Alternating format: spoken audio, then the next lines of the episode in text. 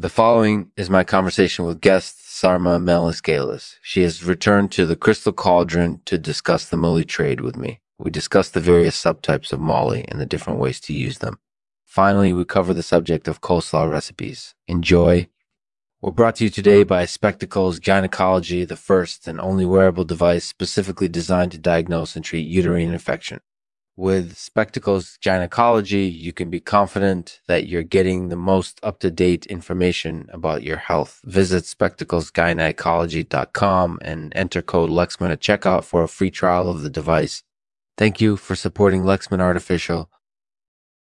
Hey, it's Lexman. Hey, thank you so much for having me, Lexman. It's great to be back. Yeah, no problem. So, what can we talk about today well, we can start with the moly trade. What's been going on with that lately? Well, as you know, moly is a very important mineral. It's used in many different ways, from armor plating to weapon tips. I heard that it's even being used in the construction of new kinds of warships. Is that true? That's right. Yeah. And it's not just military applications that use moly either. Moly is also used in a variety of civilian applications. I see. So, what are some of those for example, moly is often used in the production of alloy wheels. It, it, helps to make them stronger and more resistant to corrosion. That makes sense. I think I've heard of alloy wheels being used in cars and trucks. That's right. And moly is also used in the production of concrete. It helps to make it more durable and resistant to weathering.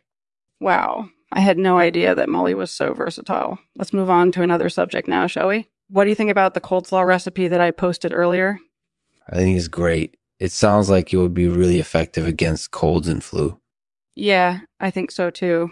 Although I'm not sure how well it would work against other types of infections. Do you have any thoughts on that? Well, I'm not sure. It's an interesting recipe, but I'm not sure how well it would work in practice. I see. Well, I think it's worth a try. So, what do you think? I think it's worth a try. Great. So, are there any other topics that you'd like to discuss? Not that I'm aware of, but I'm always open to new ideas. After all, it's not toxic, it's just some fun. Thanks for having me, Sarma. You're welcome, Lexman. It was great to talk with you. Thank you for listening to my conversation with guest Sarma Melngailis. She has returned to the Crystal Cauldron to discuss the Moly trade. We cover the various subtypes of Moly and the different ways to use them.